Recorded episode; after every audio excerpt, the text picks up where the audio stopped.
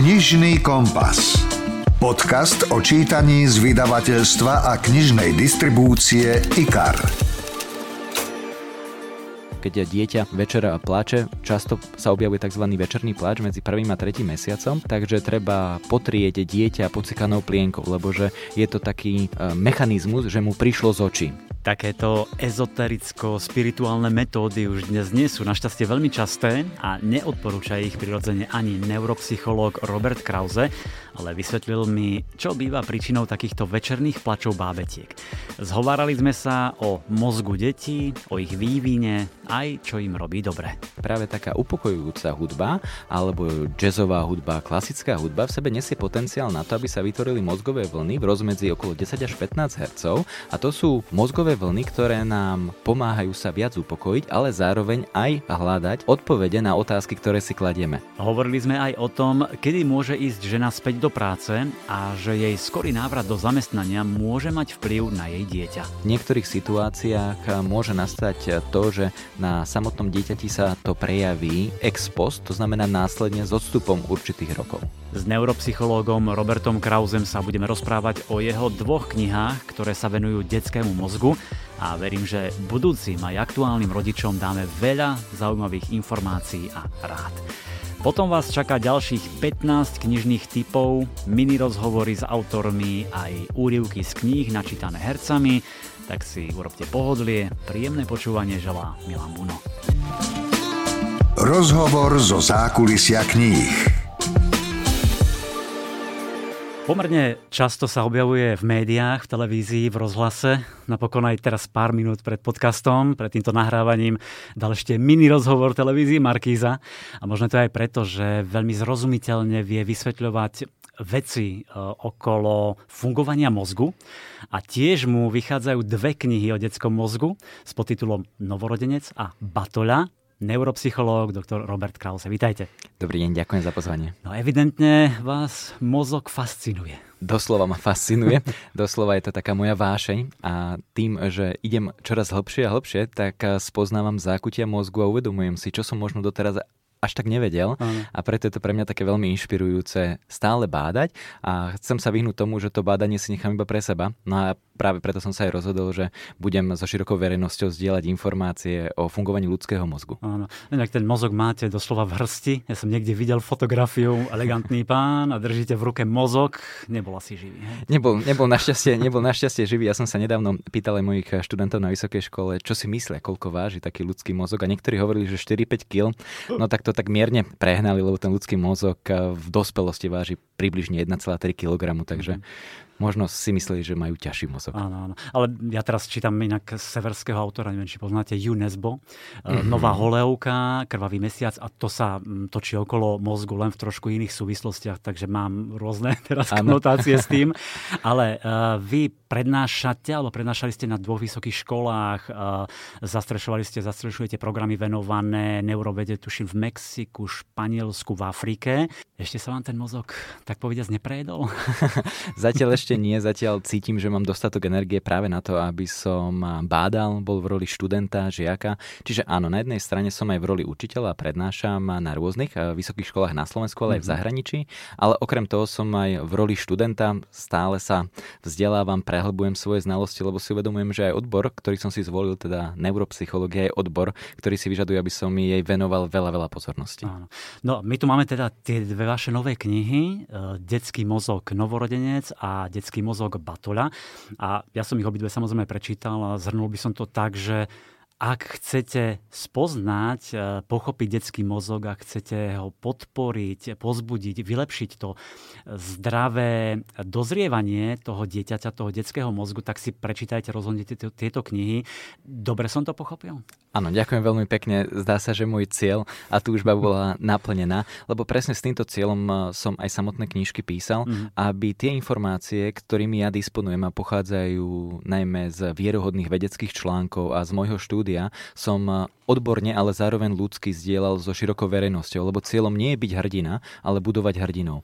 No a to isté som sa rozhodol, že začlením aj do spomínaných dvoch publikácií, aby aj rodičia sa necítili, že sú hrdinovia, ale budovali hrdinov a najmä, aby si aj uvedomovali, že rola rodiča sa často rodí s rolou dieťaťa. To znamená, keď sa dieťa narodí, minimálne prvé dieťa rodičom, tak sa narodia aj samotní rodičia. Aha. A niekedy rodičia sú starší a očakávajú, že no tak mám tridsaťpäť rokov, tak už by som mal vedieť, ako to dieťa vychovávať alebo čo robiť, ale tá rola rodiča sa rodí so samotným dieťatkom, takže niekedy aj tie očakávania, ktoré od seba máme, sú prehnané. Áno. A vlastne vy im pomáhate v tých knihách, pretože už tej prvej, Novorodenec, ste vybrali dvadsaťštyri takých situácií, ktoré si vyžadujú našu pozornosť, alebo teda pozornosť tých rodičov. Ako ste vyberali tieto situácie? Lebo sú to naozaj veľmi časté. Ja by som to nazval problémy, ale vy ste sa asi tomu slovu chceli vyhnúť, lebo problém je možno taký, má takú nejakú negatívnu konotáciu, že už s negativizmom trošku súvisí. Toto je predsa len situácia, na ktorú by sme mali upriamiť pozornosť. Dobre to chápem?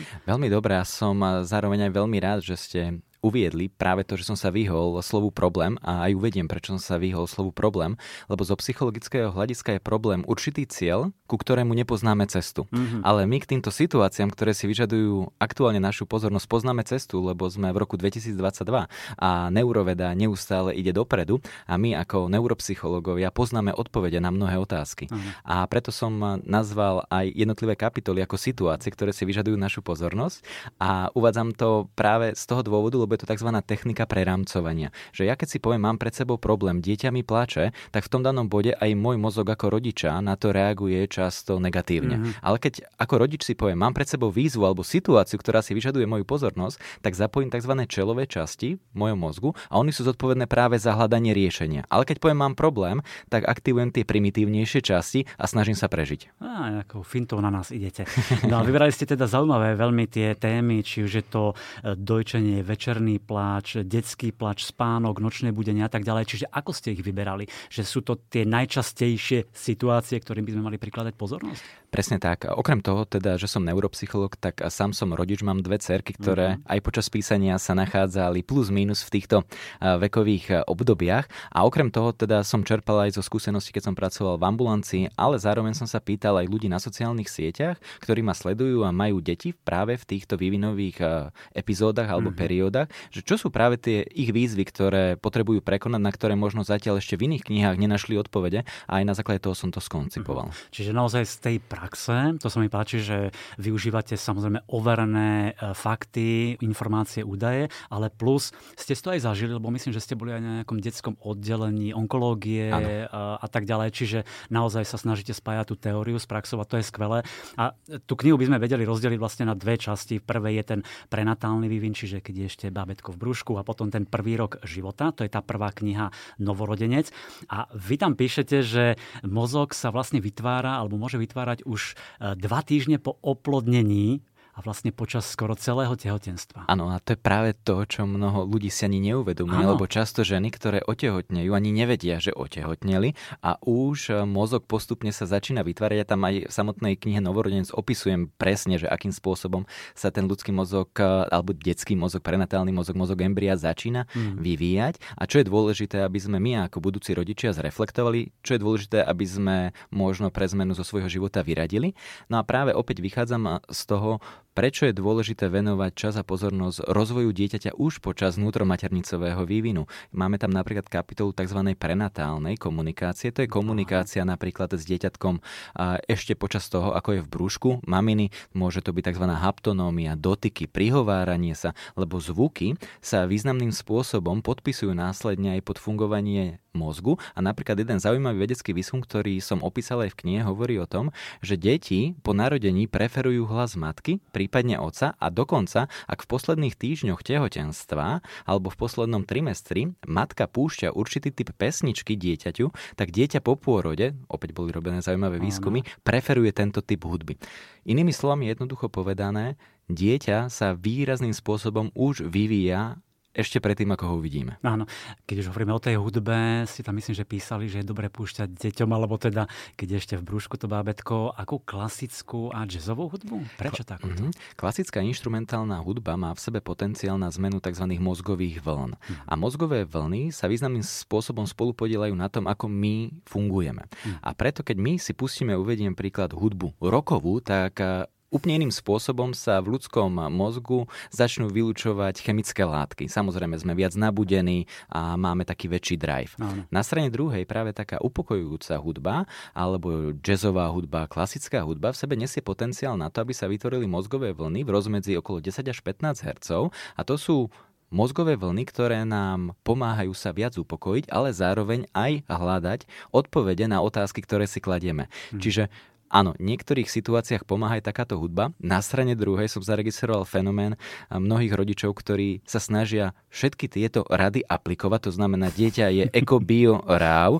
počúva iba inštrumentálnu hudbu, ale tiež to nie je zdravé. Stále tvrdím, extrém nie je zdravý. Vidíte, pekne vedecky ste vysvetlili to, čo sme si množil, možno mnohí mysleli, že takáto hudba by mohla pomôcť upokojiť a tak ďalej. Vy ste to presne pomenovali.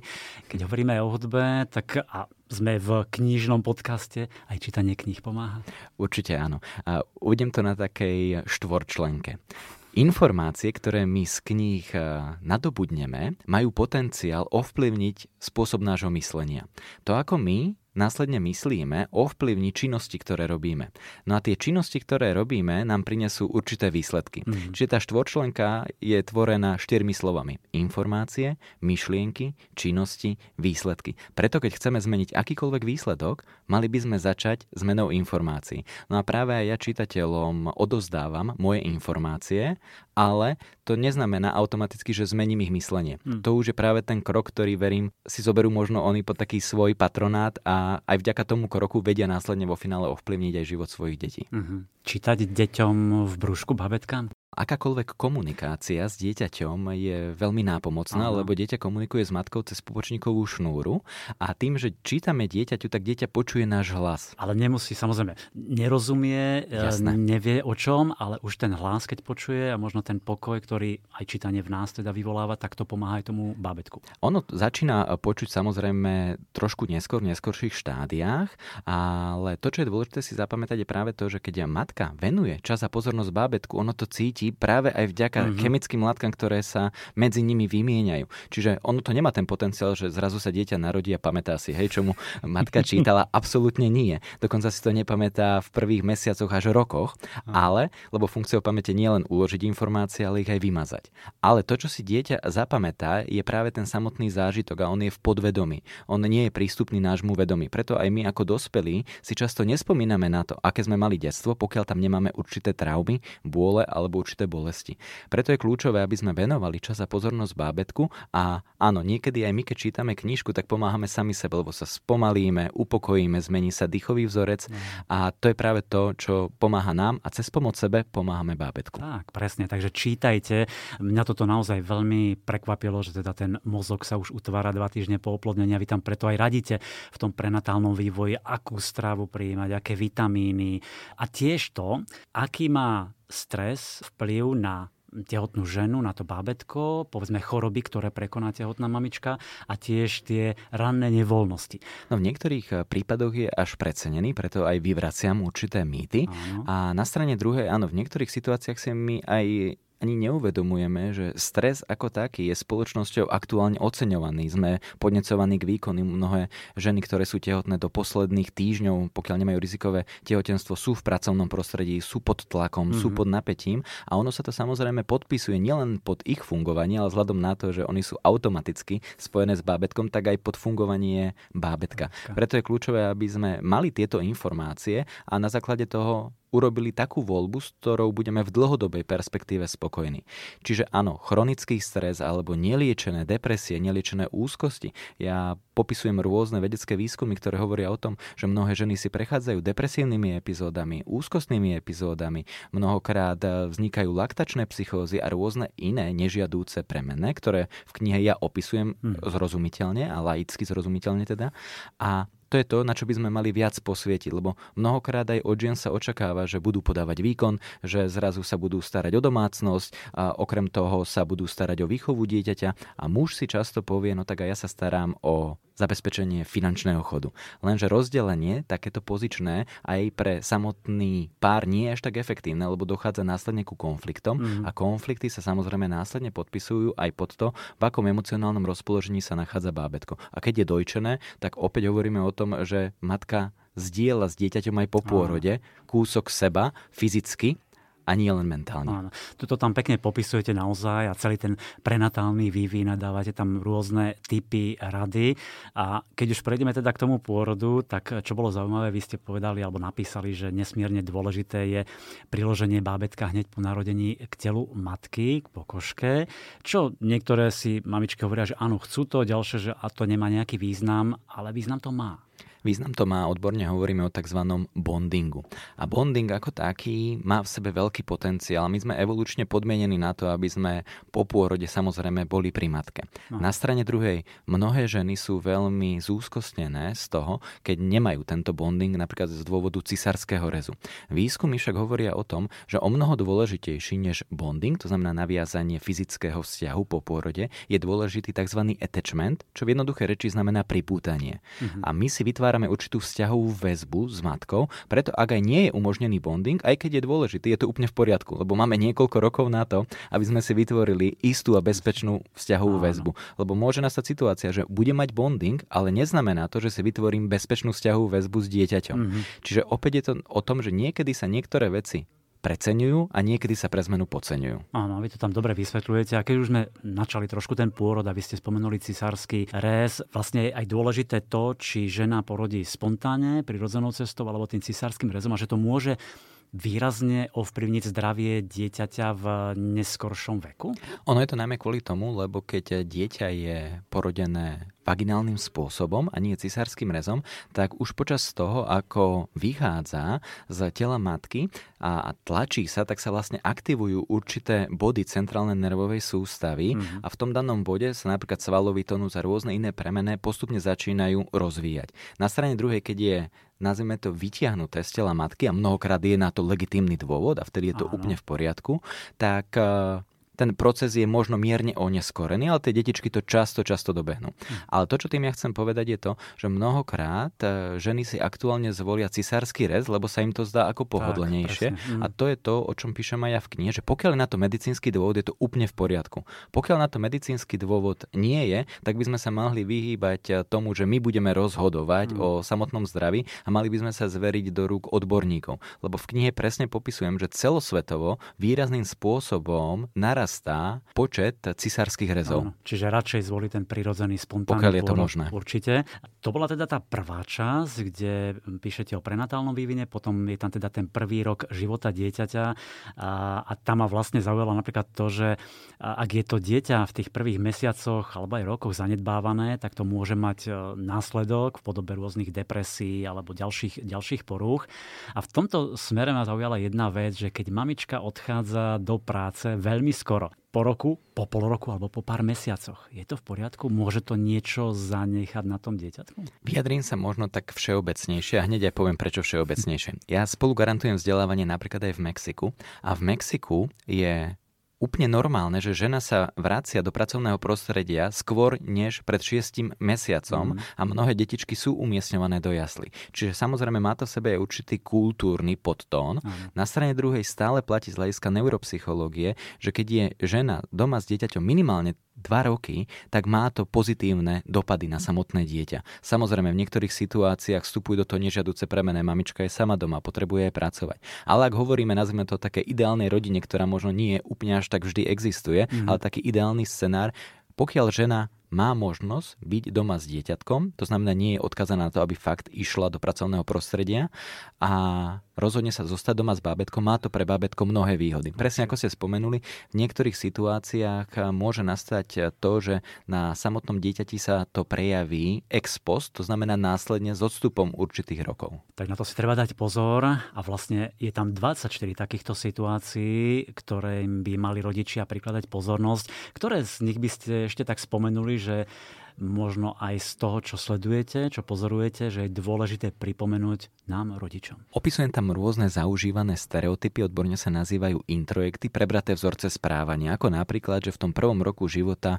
dieťaťa, dieťa s nami manipuluje plačom, alebo že s nami manipuluje tým, ako sa správa. Detský mozog, žiaľ, v prvom roku života nie je natoľko zrelý, aby bol schopný manipulácie. Áno. To znamená, dieťa s nami absolútne nemanipuluje, ale je veľmi pudové, lebo ten mozog postupne dozrieva, trvá mu tridsať desať rokov, kým plne dozrie. A o tom budú potom aj ďalšie knihy, ktoré budú pribúdať postupne v ďalších rokoch a prejdeme takto postupne až do staroby. Mm-hmm. Ale to, čo tým chcem povedať, je to, že aj samotný pláč je určitý komunikačný nástroj, ako s nami dieťa komunikuje. Niekedy sme svedkami toho, že rodičia povedia, no tak to sú rôzne typy pláčov. No a ja tam práve vyvraciam tento mýtus s rôznymi vedeckými štúdiami, ktoré práve prichádzajú s vysvetlením, že je veľmi náročné identifikovať, o aký typ pláču ide, uh-huh. lebo niekedy ten typ pláču nie je viazaný na potreby, ale je proste podmienený rôznymi inými mechanizmami. Napríklad opisujem tam aj taký veľmi častý a zaužívaný fenomén, že keď dieťa večera pláče, často sa objavuje tzv. Večerný pláč medzi prvým a tretím mesiacom, takže treba potrieť dieťa pocikanou plienkou, lebo že je to taký mechanizmus, že mu prišlo z očí. Najmä také staršie generácie tradujú, dá sa povedať, túto myšlienku, lebo v minulosti neboli ešte vedecké zistenia na to, že o čo mohlo ísť. V aktuálnej dobe však vieme, že môže ísť o nesprávne vylúčovaný melatonín, ktorý sa práve medzi prvým a tretím mesiacom života vylúčuje inak. Môže ísť zároveň aj o nadmernú stimuláciu, lebo sme často v roli pozorovateľov, keď máme novonarodené dieťa, každý sa mu prihovára, chce ho hladkať, takže sme ako keby prepodnecovaní. No a samozrejme do toho ešte vstupujú aj koliky, to znamená žalúdočné nevoľnosti a preto niekedy vyhnúť sa práve takýmto veľmi ezotericko-spirituálnym metódam sa naozaj oplatí, lebo predstavte si, že sa my budeme potierať vlastným močom. No tak príde nám to veľmi iracionálne. A preto ja som človek, ktorý sa drží faktov, ktoré sú objektívne overiteľné a rozhodol som sa, že sa vyhnem prezentovaniu názorov, ktoré nie sú opreté o fakty, lebo názor je najnižšia forma poznania. Áno, napokon máte tam aj veľa literatúry, z ktoré ste čerpali, takže je to všetko podopreté tými faktami, overenými informáciami a dvadsaťštyri situácií, ktorým by sme mali prikladať pozornosť, nájdete teda v tej prvej knihe Detský mozog novorodenec. No a na ňu nadväzuje druhá, Detský mozog batoľa, ktoré sa venuje vlastne deťom a detskému mozgu v druhom a treťom roku. Opäť je tam veľmi zaujímavý výber tých dôležitých významných milníkov z pohľadu neuropsychológa. Spomeňme aspoň niektoré. Tá druhá kniha bude ešte praktickejšia než tá prvá, lebo tam už interakcia medzi dieťaťom a rodičom aj z hľadiska toho, že dozrieva mozog veľmi rýchlo a prichádzajú tzv. Vývinové šprinty, je o mnoho intenzívnejšia. Ako a ste hneď spomínali, že nami trošku manipulujú už v tom Áno, presne roku. Tak už prichádzajú, už postupne okolo tretieho roku života sa objavujú napríklad klamstvá. Klamstvo je tzv.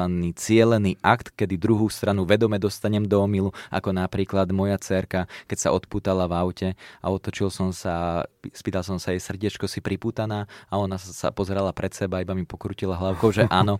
A hovorím, ale však vidím, že nie si priputaná, začala sa smiať. Čiže to sú také egoobranné mechanizmy, ktoré tiež opisujem v druhej knihe, tak tam sa už venujem rôznym zaujímavým situáciám, ktoré si vyžadovali zvýšenú pozornosť aj mňa ako rodiča. A je to z môjho uhla pohľadu napísané takým spôsobom, aby som ľuďom poskytol inšpiráciu. Nejde o konkrétne návody, aj keď píšem určité príklady, ako môžeme zareagovať, keď napríklad dieťa spadne a začne plakať. Tým, že dieťa nemá stabilizačné mechanizmy v mozgu vyvinuté, tak mnohokrát dokáže veľmi rýchlo prepnúť pozornosť. Napríklad pláče, rodič urobí grimasu a zrazu hmm. sa už smeje. Ja však odporúčam vyhýbať sa stále takémuto presmerovaniu pozornosti a už postupne zasievať semienka pomenovania emócií, pomenovania potrieb. Uvediem to na príklade. Dieťa spadne, začne plakať a rodič príde a napríklad pomenuje: všimol som si, že si padla, hmm. zlakla si sa, a vtedy to dieťatko kýva hlavou. V tom danom bode sa ľudský mozog dospelého napojí na detský mozog, tzv. Pravú stranu mozgu. Dieťa sa cíti empaticky vypočuté, pochopené a prijaté a až potom rodič môže s odstupom času zobrať dieťa do ľavej strany mozgu, kde je centrum porozumenia reči, a povedať napríklad, no tak minimálne už vieme, že si budeme dávať pozor na to, že keď ideme s kočikom cez obrubník, tak spomalíme. Lenže rodičia často pribehnú k dieťaťu a povedia, čo si tam nevidel, mm. ten obrubník, alebo čo robíš, si ty normálny, áno. alebo ty nie si normálny. A opisujem tam napríklad presne aj to, že keď niekomu povieme ty si, bez rozdielu veku, v knihe opisujem samozrejme o dieťati, tak útočíme na jeho identitu. To znamená, opisujem, že je veľmi dôležité nie hovoriť o vlastnostiach a osobnosti dieťaťa, ale o typoch správania. To znamená, opíšem typ správania a nie samotné dieťa. Mm-hmm. Toto sú veľmi dobré rady, tipy a v tejto súvislosti mi napadá jedna vec. My, ľudia dospelí, máme veľmi radi rôzne stereotypy a stereotypy asi aj v myslení a možno by sme mali trénovať ten mozog tak, ako trénujeme svaly a, a telo. A mali by sme asi trénovať a dávať tie impulzy aj tým deťom, tomu detskému mozgu, aby sa rozvíjal. Ako napríklad? Poradte. Veľmi jednoducho a pomôžem si myšlienkou Márie Montessori, ktorá povedala, pomôž mi, aby som to dokázal sám. Mm-hmm. To znamená, vyhnime sa tomu, ako som povedal, že sme hrdinovia, ale budujme hrdinov. Uvediem to opäť na príklade, lebo aj tá kniha je plná príkladov, lebo na Aha. príkladoch si to človek vie najlepšie navnímať, uchopiť a následne a pochopiť. To sa mi najviac páčilo, tie príklady, takže dajte nejaký. Idem s dcérkou a náhodou ona ide s kočíkom, a to je konkrétna situácia, keď bola práve v batolacom veku a začala búchať do obrubníka s kočíkom a hovorí, tatino, pomôž mi. A ja som jej povedal, srdiečko, ja ti verím, že to zvládneš. Samozrejme tým, že je mozog je veľmi pudový, tak búchala, búchala, búchala, až je to náhodne zrazu vyšlo hore a ona sa celá natešená na mňa pozrela a povedala, zvládla som to. A ja som jej povedal áno. A to je presne o tom, že detský mozog je veľmi pudový, ale my mu potrebujeme dopriať skúsenosť, že dokáže to aj sám alebo sama. Mnohokrát rodičia zabíjajú kreativitu u dieťaťa. V batolacom, dojčenskom veku, teda najmä, keď hovoríme o rozvoji detského mozgu, tak hovoríme od troch rokov, kde tá kreativita sa fakt, že výrazným spôsobom vie spomaliť, ale už aj pred tretím rokom života a prečo si to nakreslil takouto farbou a to takto sa nerobí a to z akého dôvodu slnečko je modré. A toto sú práve tie mechanizmy, kedy my zabíjame kreativitu. Mm. Ale my skôr môžeme povedať, že wow, nakreslila si slniečko modré. A dieťa môže povedať, no áno, lebo ja viem, že je žlté, ale mne sa páčila tá modrá. Mm.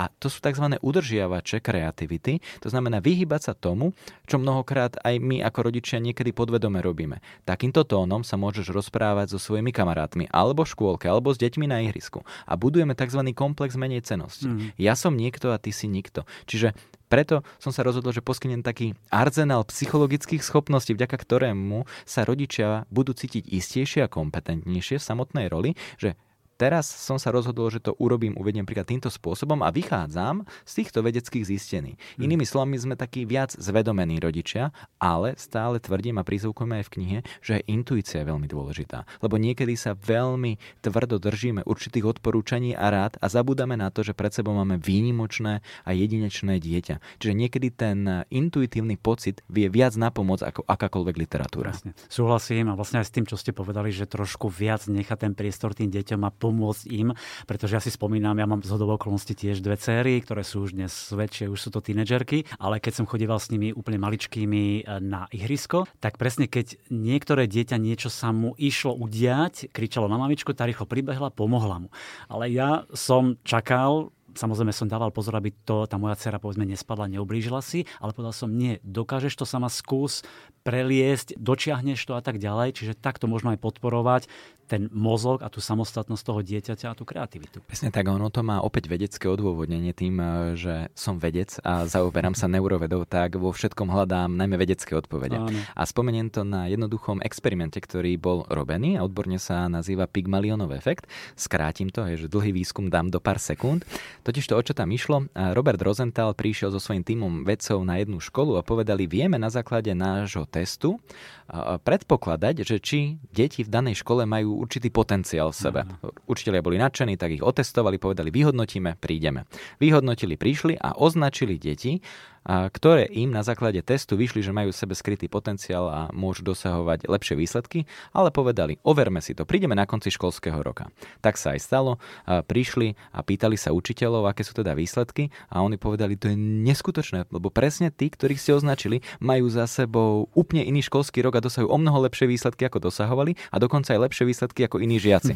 A Robert Rosenthal im povedal, to je zaujímavé, lebo my sme ich vybrali náhodným výberom. My sme tie výsledky vôbec nevyhodnocovali. A zrazu sa zistilo, že keď ten učiteľ vedel, že to dieťa má v sebe skrytý potenciál, tak mu viac veril, viac samozrejme mu venoval pozornosti, zároveň v ňom podporoval práve už spomínaný potenciál a zrazu to dieťa začalo napodobňovať očakávanie. Odborne sa to nazýva Pigmaliónov efekt a tento efekt hovorí o tom, že deti, ľudia okolo nás naplňajú naše očakávania. Čiže my sme vstupom mnohokrát aj pre ten detský mozog a to je na takú podporu možno toho, čo ste povedali vy a čo som Aha. naznačila ja. Áno. Mne sa veľmi páčil tento Pigmalión efekt, keď som o ňom čítal v tej druhej knihe, čiže nájdete ho aj v tej knižke Detský mozog Batola. Máte tam veľa citátov, veľmi pekných citátov a jeden je od Harolda Halberta. Deti potrebujú lásku a to najmä vtedy, keď si ju nezaslúžia. Mne sa to páči, pretože deti nás neraz nahnevajú, naštvú, vieme vypeniť a vtedy im nedávame tú lásku, nechceme ju prejaviť, lebo by sme si povedali, že to len podporujeme, to ich správanie, ale asi práve vtedy im treba prejaviť tú lásku. Presne tak. Deti nemyslia, deti konajú. A tým, že konajú a nemajú dozreté časti mozgu, napríklad keď budem na chvíľočku odborný a dovolím si to dorzolaterálnu prefrontálnu časť, ktorá je zodpovedná za vyvodzovanie dôsledkov, tak je pochopiteľné, že sú veľmi pudové a v prítomnosti a egocentricky zamerané.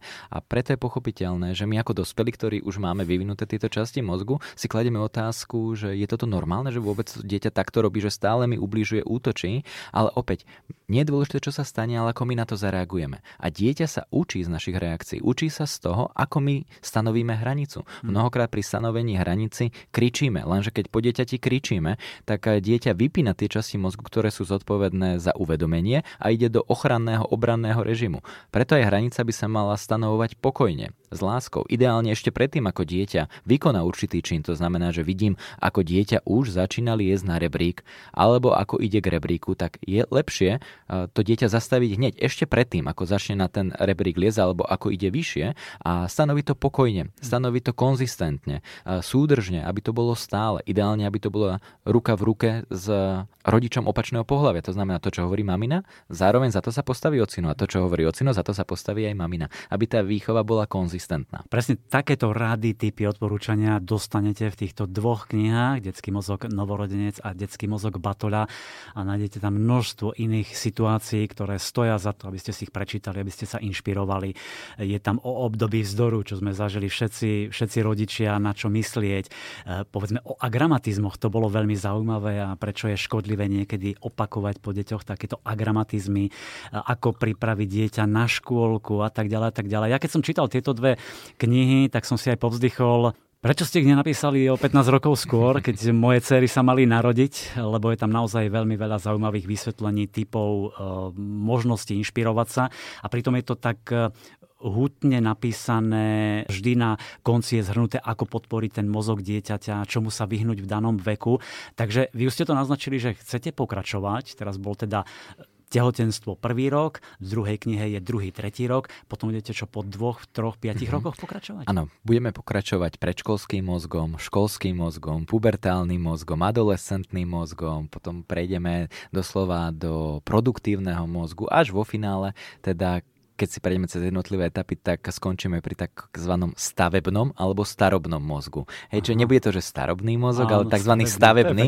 A to práve kvôli tomu, lebo aj keď prednášam na univerzite tretieho veku, kde sú mojimi študentmi a, ľudia vo veku mojich starých rodičov, tak zistujem, že práve aj v období staroby alebo seniorského veku vieme neustále podnecovať svoj mozog a mnohé výskumy nám prinášajú tipy a rady, ako podnecovať práve dozrievanie mozgu, či už u novorodenca batolaťa, alebo ako udržiavať mozog v kondícii, keď hovoríme o senioroch. Dobre, tak rýchlo píšte, lebo to znie veľmi zaujímavo, tak bude tam aj o mojom mozgu, o tom produktívnom, tak ste to... Áno.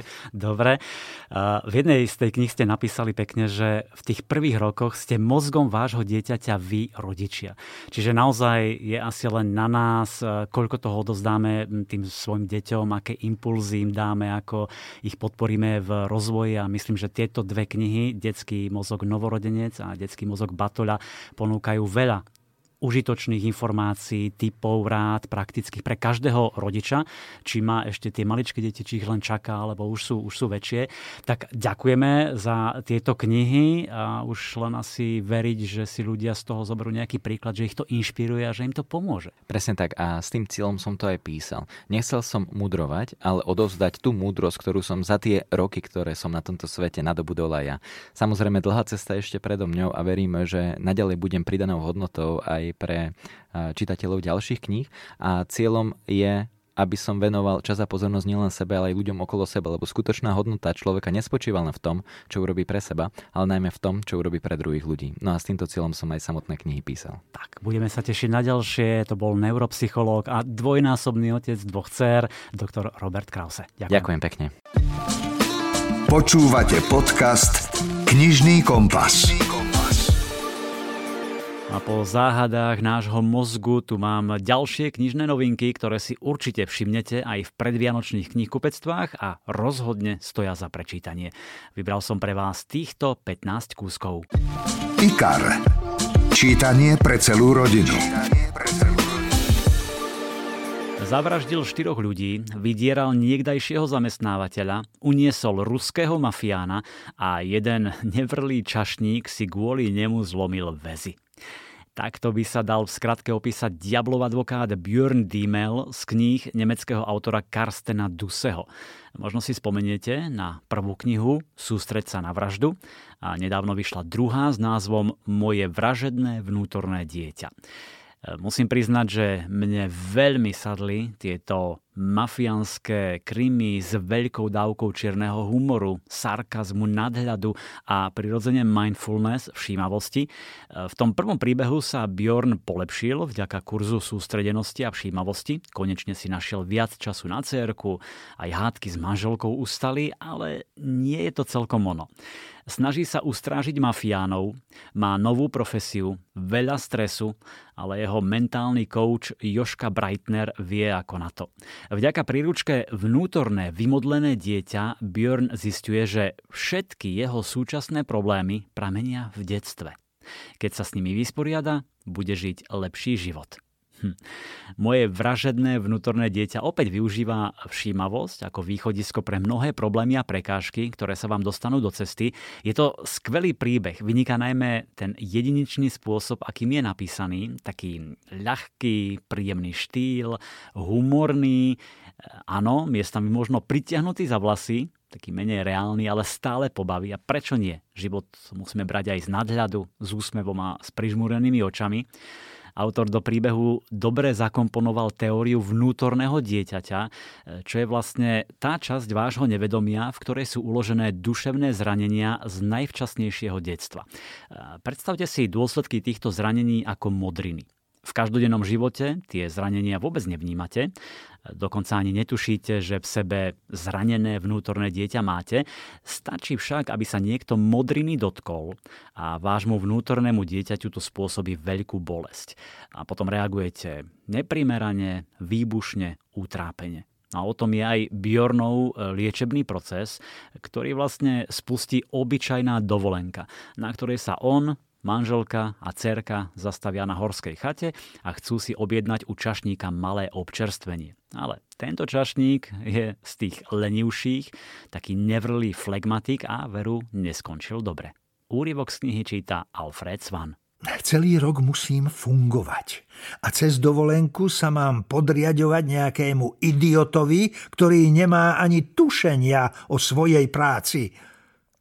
Pre salámu sa predsa nebudeš takto. Tu predsa nejde o salámu. Tu ide o... Ak mám byť úprimný, sám som netušil, prečo ma tá saláma tak zlostila a o čo mi naozaj išlo. No v hĺbke duše som celkom jednoznačne cítil, že svet na mne pácha neuveriteľnú nespravodlivosť. Pariaci sa tanier trhanca, fľaša ľadovej limonády a vyleštená štangľa loveckej salámy, a to všetko okamžite, to boli predsa iba maličkosti. Nič viac som nepotreboval. A nič z toho som nedostal. V mojom vnútri sa nahlas a v takmer nepočuteľne vysokých tónoch búril proti tejto nespravodlivosti nástojčivý hlások. Katarína videla len tú salámu. Ja som vnímal, že pre čašníkovú ľahostajnosť môj neprestajne plný pohár starostí už takmer pretiekol. Teraz mám pre vás príbeh filmovej legendy, ktorú asi spoznáte z tejto krátkej ukážky. Happy birthday, mister President. Happy birthday to you.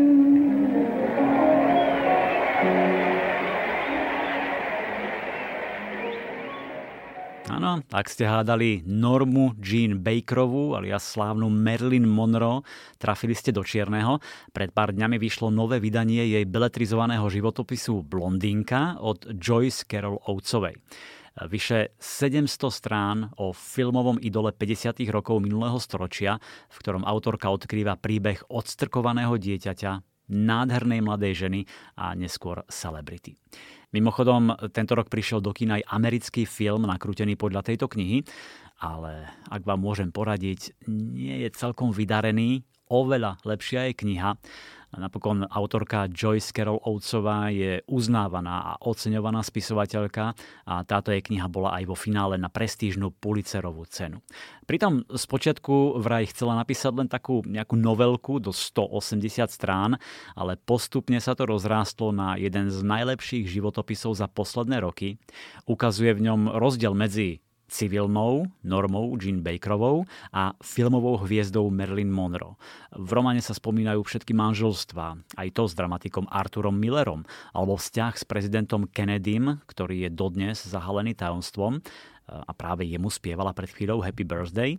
Autorka sa venuje prirodzene aj tak trochu záhadnej smrti Marilyn, či si vzala život sama, alebo ju zavraždili. Úryvok vám prečíta Lucia Vráblicová. A prišla smrť. Rútiať sa po bulvárde v hasnúcom sépiovom svetle. A prišla smrť, letiaca ako v detskom komikse na ťažkom služobnom bicykli bez ozdôb. A prišla smrť. Neomylná. Smrť, ktorú nemožno odhovoriť. Smrť, ktorá má naponáhlo. Smrť zúrivo stúpajúca do pedálov.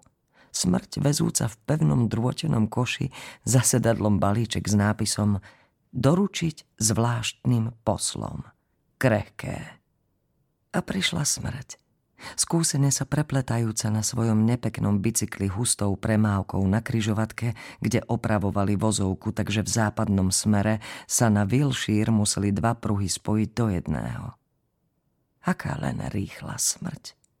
Smrť ukazujúca dlhý nos vytrubujúcim obstarožným vodičom.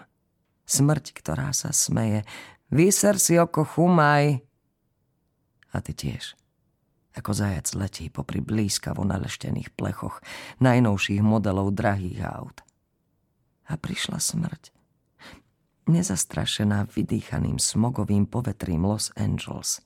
Teplým radioaktívnym povetrím Južnej Kalifornie, kde sa narodila. Áno, videla som smrť. Minulú noc som o nej snívala. Mnoho minulých nocí. Po Marilyn Monroe ďalšia známa osobnosť, našťastie žijúca a rozdávajúca radosť predovšetkým mužom. Tento chlapík prišiel v roku dvetisícsedemnásť na Slovensko a málo kto ho poznal. Pri prechádzke ho nepristavil nikto, ľudia si ho nevšímali a on sa veru nesťažoval, chcel si robiť svoju robotu. Dnes je všetko inak a ľudia sa mu prihovárajú bežne, pýtajú si povolenie na objatie, pozývajú ho na pivo či na návštevu k sebe domov. Craig Ramsay, tréner slovenských hokejistov, vydal svoju autobiografiu Šťastný chlapec, s ktorou mu pomáhali dvaja skúsení športoví novinári Tomáš Kyselica a Peter Jánošík. Ramsay v knihe ponúka nevypovedané príbehy, vtipné historky, aj know-how, ako vystúpiť na vrchol v športovom i osobnom živote. Už samotné kapitoly hovoria za všetko. Systém v jednej fráze, domáci šampionát, zázračné deti, bronzová jazda, zbitý, ale šťastný. Kniha má desať kapitol a bonusovú autorskú vsúku, ktorá opisuje návštevu Craiga u neho doma v Tampe na Floride. Spomína, ako zažil prvý kontakt so slovenským hokejom a postupuje až do súčasnosti, do roku dvetisícdvadsaťdva, v ktorom sme odohrali úspešné majstrovstvá sveta vo Fínsku, ale najmä bronzovú jazdu na zimných olympijských hrách v Pekingu. A je to tu, dámy a páni, v roku tigra, so srdcom draka, sme v Pekingu bronzoví! V knihe Šťastný chlapec približuje Craig Ramsay systém, ktorým zmenil herný prejav nášho národného tímu, rozpráva príbehy zo zákulisia reprezentačného diania a prezrádza všeličo nielen o sebe, ale aj o svojej rodine a záujmoch. z knihy cítiť, že ide skutočne o výnimočného muža, ktorý je sčítaný, má neuveriteľný prehľad nielen o športe, ale o svete ako takom, o spoločnosti, kultúre, politike. Baví ho história, je skvelý spoločník a ak mu chcete urobiť radosť, objednajte mu dobre chladenú Plzeň. A keď sme pri športe, pridám ešte jeden super tip. Kniha Lionel Messi, Kráľ Leo od novinára Floranta Torchuta, ktorý vyspovedal Messiho, pozisťoval všeličo zaujímavé, čo poteší všetkých fanúšikov tohto výnimočného argentínskeho futbalistu.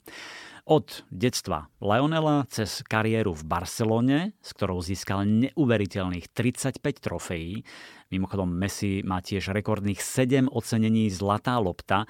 Tu udeľuje redakcia časopisu France Football, v ktorej pracuje spomínaný novinár Florant Torchut. Takže Messi ho aj dekoroval a naozaj sa dostal k nemu bližšie ako ktokoľvek iný. V knihe nechýba senzačný prestup do Paris Saint-Germain v lete dvetisícdvadsaťjeden. Súčasťou sú súkromné fotografie z detstva, rodinné aj športové fotky, všetko so súhlasom Messiho. No a v závere nájdete aj ohlasy a reakcie športových velikánov, ktorí hodnotia Messiho, napríklad Michel Platini, Kylian Mbappé, Maradona, Ibrahimovič, Neymar, ale aj Rafael Nadal či Novak Djokovič. Tak, milé dámy, myslím, že ideálny darček pre vašich partnerov, ktorí v tomto období určite sledujú majstrovstvá sveta vo futbale v Katare, a som si istý, že Messi pod vianočným stromčekom ich neuveriteľne poteší.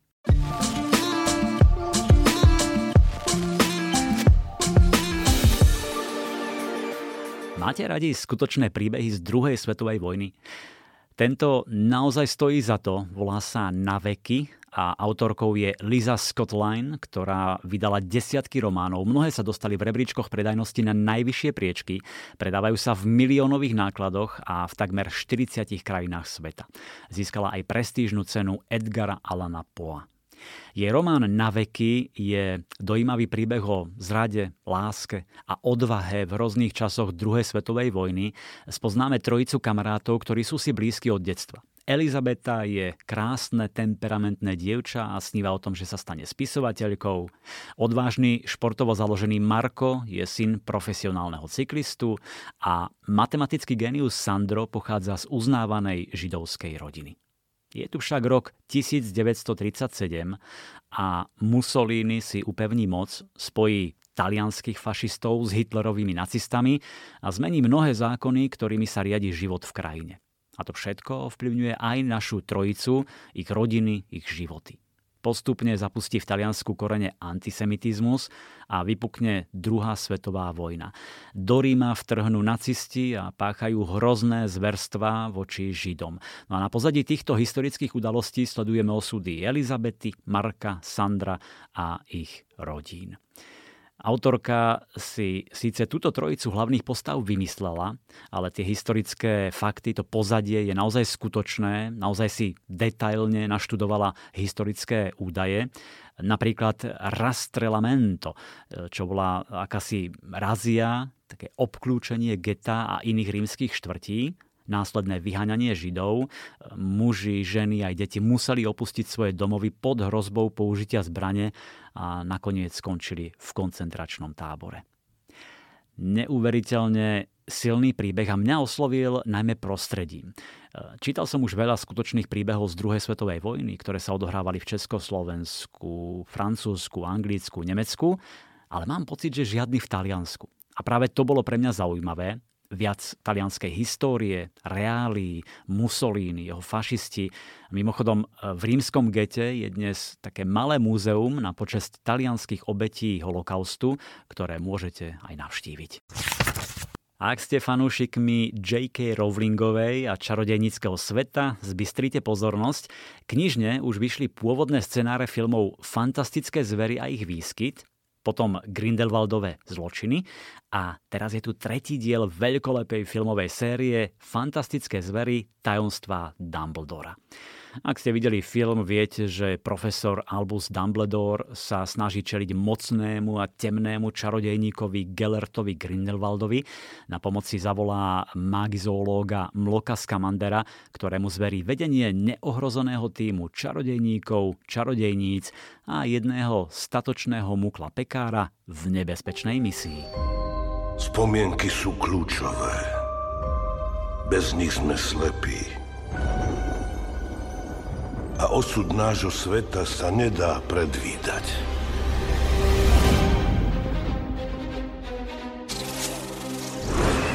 Nerada ruším. Albus, práve som dostala zlé správy. Tak hovor, o čo ide? Ide o Grindelwalda. Čas sa blíži, bratia a sestry. Naša vojna proti muklom začína dnes!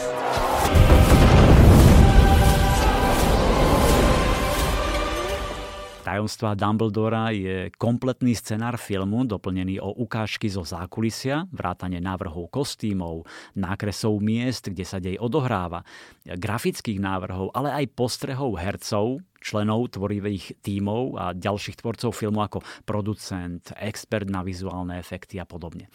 Ako hovorí v knihe Eddie Redmayne alias Mlok Skamander, jedna z vecí, ktoré som vždy mal rád na filmoch o Potterovi a celom čarodejníckom svete, je myšlienka, že žijeme vo vlastnom svete a hneď vedľa nás, dotýkajúc sa nás cez stenu, existuje ďalší, fantastickejší a vzrušujúcejší svet.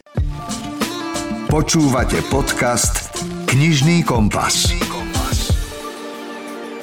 Zostaňme ešte v nadprirodzenom svete fantázie a nevídaných vecí. Rád by som vám odporučil skvelú trilógiu mladej slovenskej autorky Adriány Bojovej Hierarchia. Už vyšli Hierarchia tmy, potom Hierarchia svetla a teraz završenie série Hierarchia šera o démonológoch, ktorí vedia, čo je po smrti. O tom, ako odchádzame do nehmotných sfér, kde na nás čaká spektrum svetla a tmy, a tiež oveľa viac života, ako by nám bolo milé. Viac vám povie samotná autorka Adriána Bojová. Ak si nečítali predošlé časti a máte chuť ponoriť sa do sveta nadprirodzených záhad a skvelého dobrodružstva, tak vám tento príbeh odporúčam akurát do studených jesenných a zimných večerov. Odohráva sa totiž v mrazivom Innsbrucku, v ktorom sa hlavné postavy opäť stretávajú po ôsmich rokoch a spolu sa pokúsia zabrániť obrovskej potýčke medzi démonmi, ktorá by sa mohla skončiť katastrofou pre celé ľudstvo. Posledná časť trilógie siaha milióny rokov do minulosti k počiatku príbehu radosti a Berita, aniela a démona, ktorí pre svoje puto uvrhli vesmír do nekonečného konfliktu. Teraz ostáva už len dúfať, že démonológovia si s tajomným svetom týchto bytostí poradia a že sa všetko skončí dobre. Slovenský spisovateľ. sedemdesiat rokov vo vašej knižnici. Z tohto vydavateľstva mám pre vás hneď tri skvelé novinky. dvadsaťštyri dní do Vianoc je ten pravý vianočný príbeh plný kúziel a musím povedať, že tak dobre napísanú knihu slovenskej autorky som už dlho nečítal. Je to zábavná, bláznivá, láskavá komédia, príbeh, z ktorého by bol perfektný film. Je o Nine, ktorá má dobrú prácu, skvelé kolegyne, majú ju povýšiť, má celkom perspektívny vzťah, sestra ju pozvala na predĺžený víkend do Paríža, ale Nina si uvedomí, že nežije život, ktorý by chcela žiť. Že veľa vecí robí nie preto, že chce, ale preto, že sa to očakáva. Že to chcú iní, že to vyžaduje okolie. A keďže do Vianoc zostáva dvadsaťštyri dní, Nina si vymyslí adventný plán úloh a túžob, ktoré si bude každý deň plniť. Niektoré sú dojímavé, inými chce prekonať svoju komfortnú zónu, ďalšími si chce splniť svoje sny a túžby. A sú tam aj bláznivé a uletené ako kruháč, nový pes, bosk cudzincovi, alebo úplne prvá úloha vybehnúť po eskalátore v opačnom smere v nejakom obchodnom dome. A práve tam stretne muža, príťažlivého cudzinca, ktorý jej rozbúcha srdce a no, veď najskôr si vypočujte úryvok v podaní Lucie Vráblicovej. Zrazu ucítim dve silné ruky pod pazuchami a niekto ma prudko potiahne, ako by som bola handrová bábika. Zvísknem. Netrvá to ani dve sekundy a zrazu som na druhom eskalátore. Čo to robíte? Zadýchčane sa spýtam iniciatívneho cudzinca. Zachraňujem dámu v núdzi. Zapozerám sa do jeho rozosmiatých zelených očí a trochu sa mi zatočí hlava. Ešte, že ma stále drží. Do pekla. Prečo ma stále drží? Vystupujeme. Upozorní ma, keďže som chrbtom k smeru jazdy. Pustí ma, otočím sa a prejdem na pevnú zem. Potom sa na neho znova pozriem. Bože, aký fešák. Má na sebe oblekové nohavice a košelu. Čierne vlasy, prenikavé oči, strnisko na lícach. Aký je vysoký a tie široké plecia. Je príliš pekný. A pri takých mužoch vždy znervózniem. Tým mladíkom je Dominik a v podstate takmer pri každej ďalšej úlohe Niny. Vás to baví čítať, pretože čakáte, čo zasa táto uletená ženská vymyslí a ako trošku zmení život sebe, ale tiež svojim najbližším a okoliu. Je to jej výzva, ako napraviť chyby a splniť si sny. dvadsaťštyri dní do Vianoc je naozaj oddychovka, pri ktorej zabudnete a zároveň sa zamyslíte nad sebou, svojim životom, ľuďmi naokolo. Michala Rís má skvelý štýl písania, neutápa sa v sentimente, nie je to presladené, ale práve naopak. Je tam veľa humoru, ktorý vychádza najmä z doťahovania a podpichovania medzi Ninou a Dominikom. A tak som sa trošku popýtal Mišky na nejaké veci. Minulý rok pred Vianocami som túžila napísať niečo bláznivé a vtipné, aby som zregenerovala po napísaní celého života, ktorý bol pre mňa nesmierne náročný. Čiže ten hlavný zámer bolo zaceliť svoje rozdrásané srdce a to sa mi aj podarilo. A teraz som šťastná, že prichádza na rad ten druhý zámer a to potešiť a rozosmiať čitateľov. No a keďže som sa do príbehu púšťala v novembri, tak ma strhla atmosféra blížiacich sa Vianoc a už to išlo. Miška, keď sme sa cez leto stretli, ja som vycítil v tebe tiež niečo také trošku bláznivé, takú lásku k slobode, že si chceš užívať život, nebrať sa veľmi vážne. Nakoľko ti je Nina podobná? Koľko je v nej z teba? Ja a Nina sme si veľmi podobné. Tiež som iná, bláznivá a divoká, no chýba mi jej sloboda. A tým je pre mňa aj výnimočná, pretože je veľmi bezprostredná, nebojí sa byť sama sebou za každých okolností, aj keď teda sa odlišuje od ostatných. Nenechá sa zviazať konvenciami, názormi okolia ani vlastnými strachmi. Nina je pre mňa veľký vzor. Podľa čoho si zostavila úlohy do adventného plánu Niny? Sú tam také, ktoré by si chcela možno aj sama zažiť? Pamätám si, že pred začiatkom písania samotného rukopisu som si sadla k stolu a na papier som v návale inšpirácie vysypala tých dvadsaťštyri úloh. Neskôr, keď už som písala príbeh a scény a tie jednotlivé úlohy, tak som bola sama prekvapená, že koľko z tých úloh som už kedysi vlastne urobila a tiež koľko ešte vykonať túžim. Tak by som povedala, že Ninin zoznam je kombináciou mojich minulých skúseností, mojej fantázie, ale aj budúcich cieľov. Verím, že Nina bude inšpiráciou a čitateľky si tiež vytvoria nejaký ten svoj adventný plán.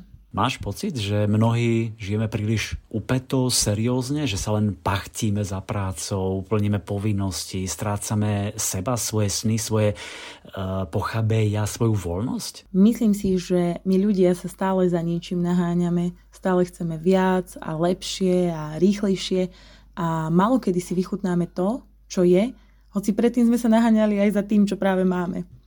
Kedysi som tiež mala veľa cieľov a obrovské sny a chcela som niečo dosiahnuť a mala som vízie.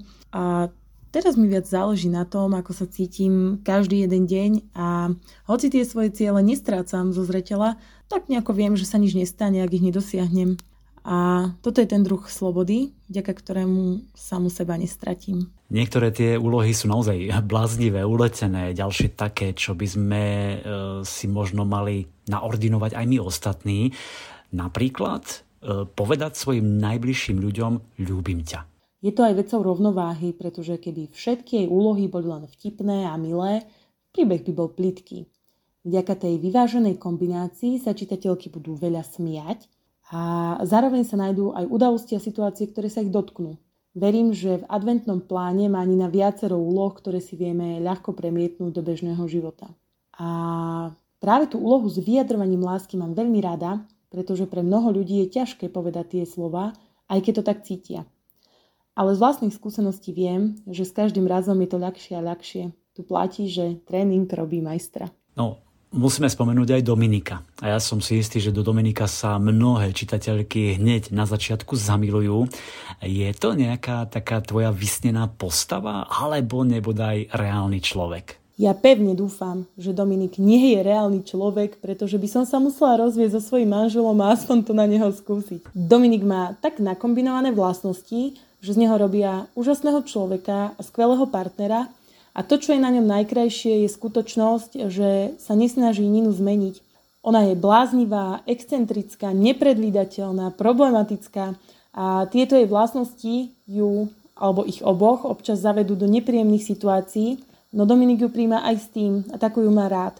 Ak by som ho mala charakterizovať len dvomi vetami, tak prvá z nich bude, že každá žena si zaslúži svojho Dominika a tá druhá, Dominik Nahrad. Geniálna zápletka, svojrázne a neraz veľmi sympatické postavy, záhadné vraždy spojené s budíkom, štipka anglického humoru, napätie, dobrodružstvo. To je nové vydanie skvelej špionážnej detektívky od Agáty Christie Záhada siedmich ciferníkov. Ak máte radi príbehy s nepredvídateľným koncom, vrelo odporúčam. Vraciame sa do sídla Chimneys, ktoré si prenajali na dva roky bohatí manželia Kutovci. A keďže sa radi obklopujú mladými ľuďmi, tak si na pár dní pozvú skupinku priateľov. Jeden z mládencov, Gary Wade, má veľké problémy s ranným vstávaním a tak sa ostatní rozhodnú, že si z neho poriadne vystrelia. V noci mu do izby dajú osem budíkov a nastavia ich tak, aby prvý zazvonil o pol siedmej. Na druhý deň ráno však budíky napriek ohlušujúcemu rinčaniu Garyho z postele nevytiahnu. V tom čase je už totiž mŕtvy. A jeden budík chýba. Začína sa pátranie, no dôjde k ďalšej vražde. Záhada siedmých ciferníkov vás bude baviť, aj keď tam nie je Hercule Poirot, aj keď tam nie je slečna Marplová. Je to totiž zručne napísaná detektívka so špionážnym pozadím, výborne premyslená a s prekvapivým záverom, na aké sme u Agáty Christie zvyknutí. Možno vám spočiatku bude chvíľočku trvať, kým sa zorientujete v tých postavách, menách, ale potom to už ide ako po masle. Postupné rozmotávanie klbka tajomstiev, anglický vidiek, žiadne litre krvi, ktoré by zovšadiaľ tiekli a staré, dobré pátranie po stopách bez nejakých moderných technických vymožeností. Presne tak to máme u kráľovnej detektívok radi. Inak je to jedna z mála kníh Agaty Christie, ktoré sú voľným pokračovaním. Nielenže sa vraciame do vidieckého sídla Chimneys, ale stretávame sa aj s niekoľkými postavami z knihy Tajomstvo sídla Chimneys, napríklad superintendant Battle či plukovník Melrose.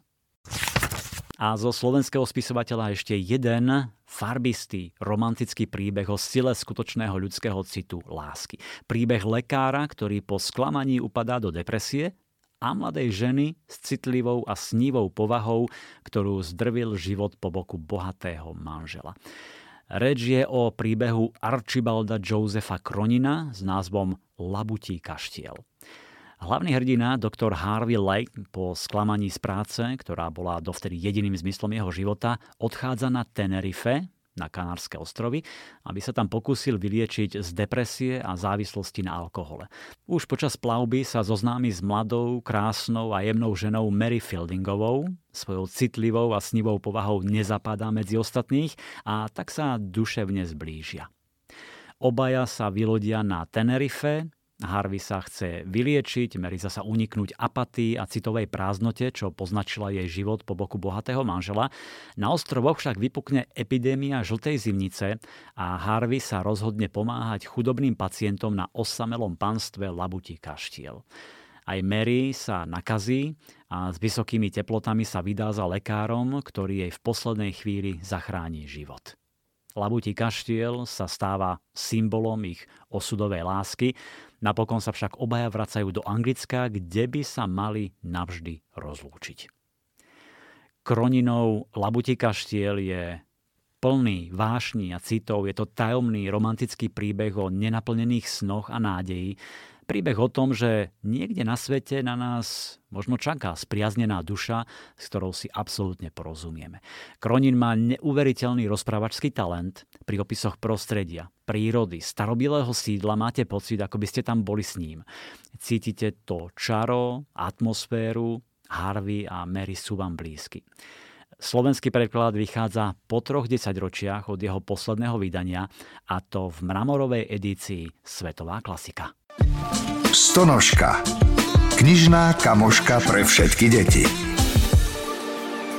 A na záver ešte pár tipov pre deti, lebo možno už uvažujete nad vianočnými knižnými darčekmi, tak aspoň skratke knižky, ktoré odporúčam ja.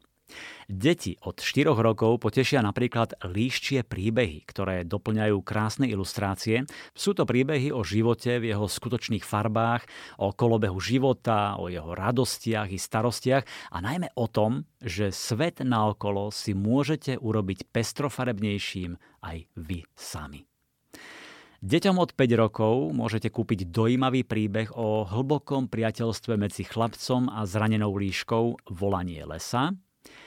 Deti od sedem rokov si určite zamilujú Stelu a šestnásť haskijov.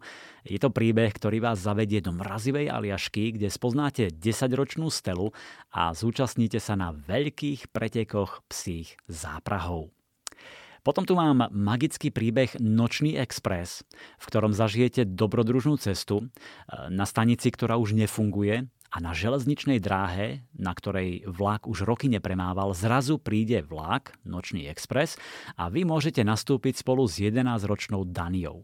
A budete cestovať spolu s tými, čo stratili niekoho, koho kedysi milovali a veria v ich objavenie. Veľmi pekný príbeh. No a napokon pre deti od osem rokov odporúčam pokračovanie knihy Memento Monstrum, tentoraz s podtitulom Pozor, chlpaté. V tej prvej knihe sme spoznali slávneho vlada Drakulu. Tentoraz je to o ozrutnom King Kongovi, o strašidelnom Frankensteinovi, aj o tom, ako sa z Van Helsinga stal zombík. Opäť dobrodružné, napínavé, ale hlavne vtipné príbehy o obávaných netvoroch.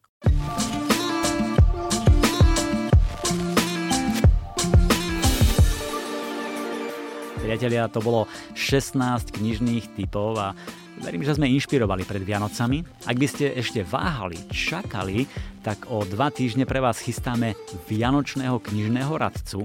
Ľudia z vydavateľstva vám odporúčia svoje obľúbené knižné tipy a uvidíte, bude to veľmi, veľmi pestré, zaujímavé a bude z čoho vyberať.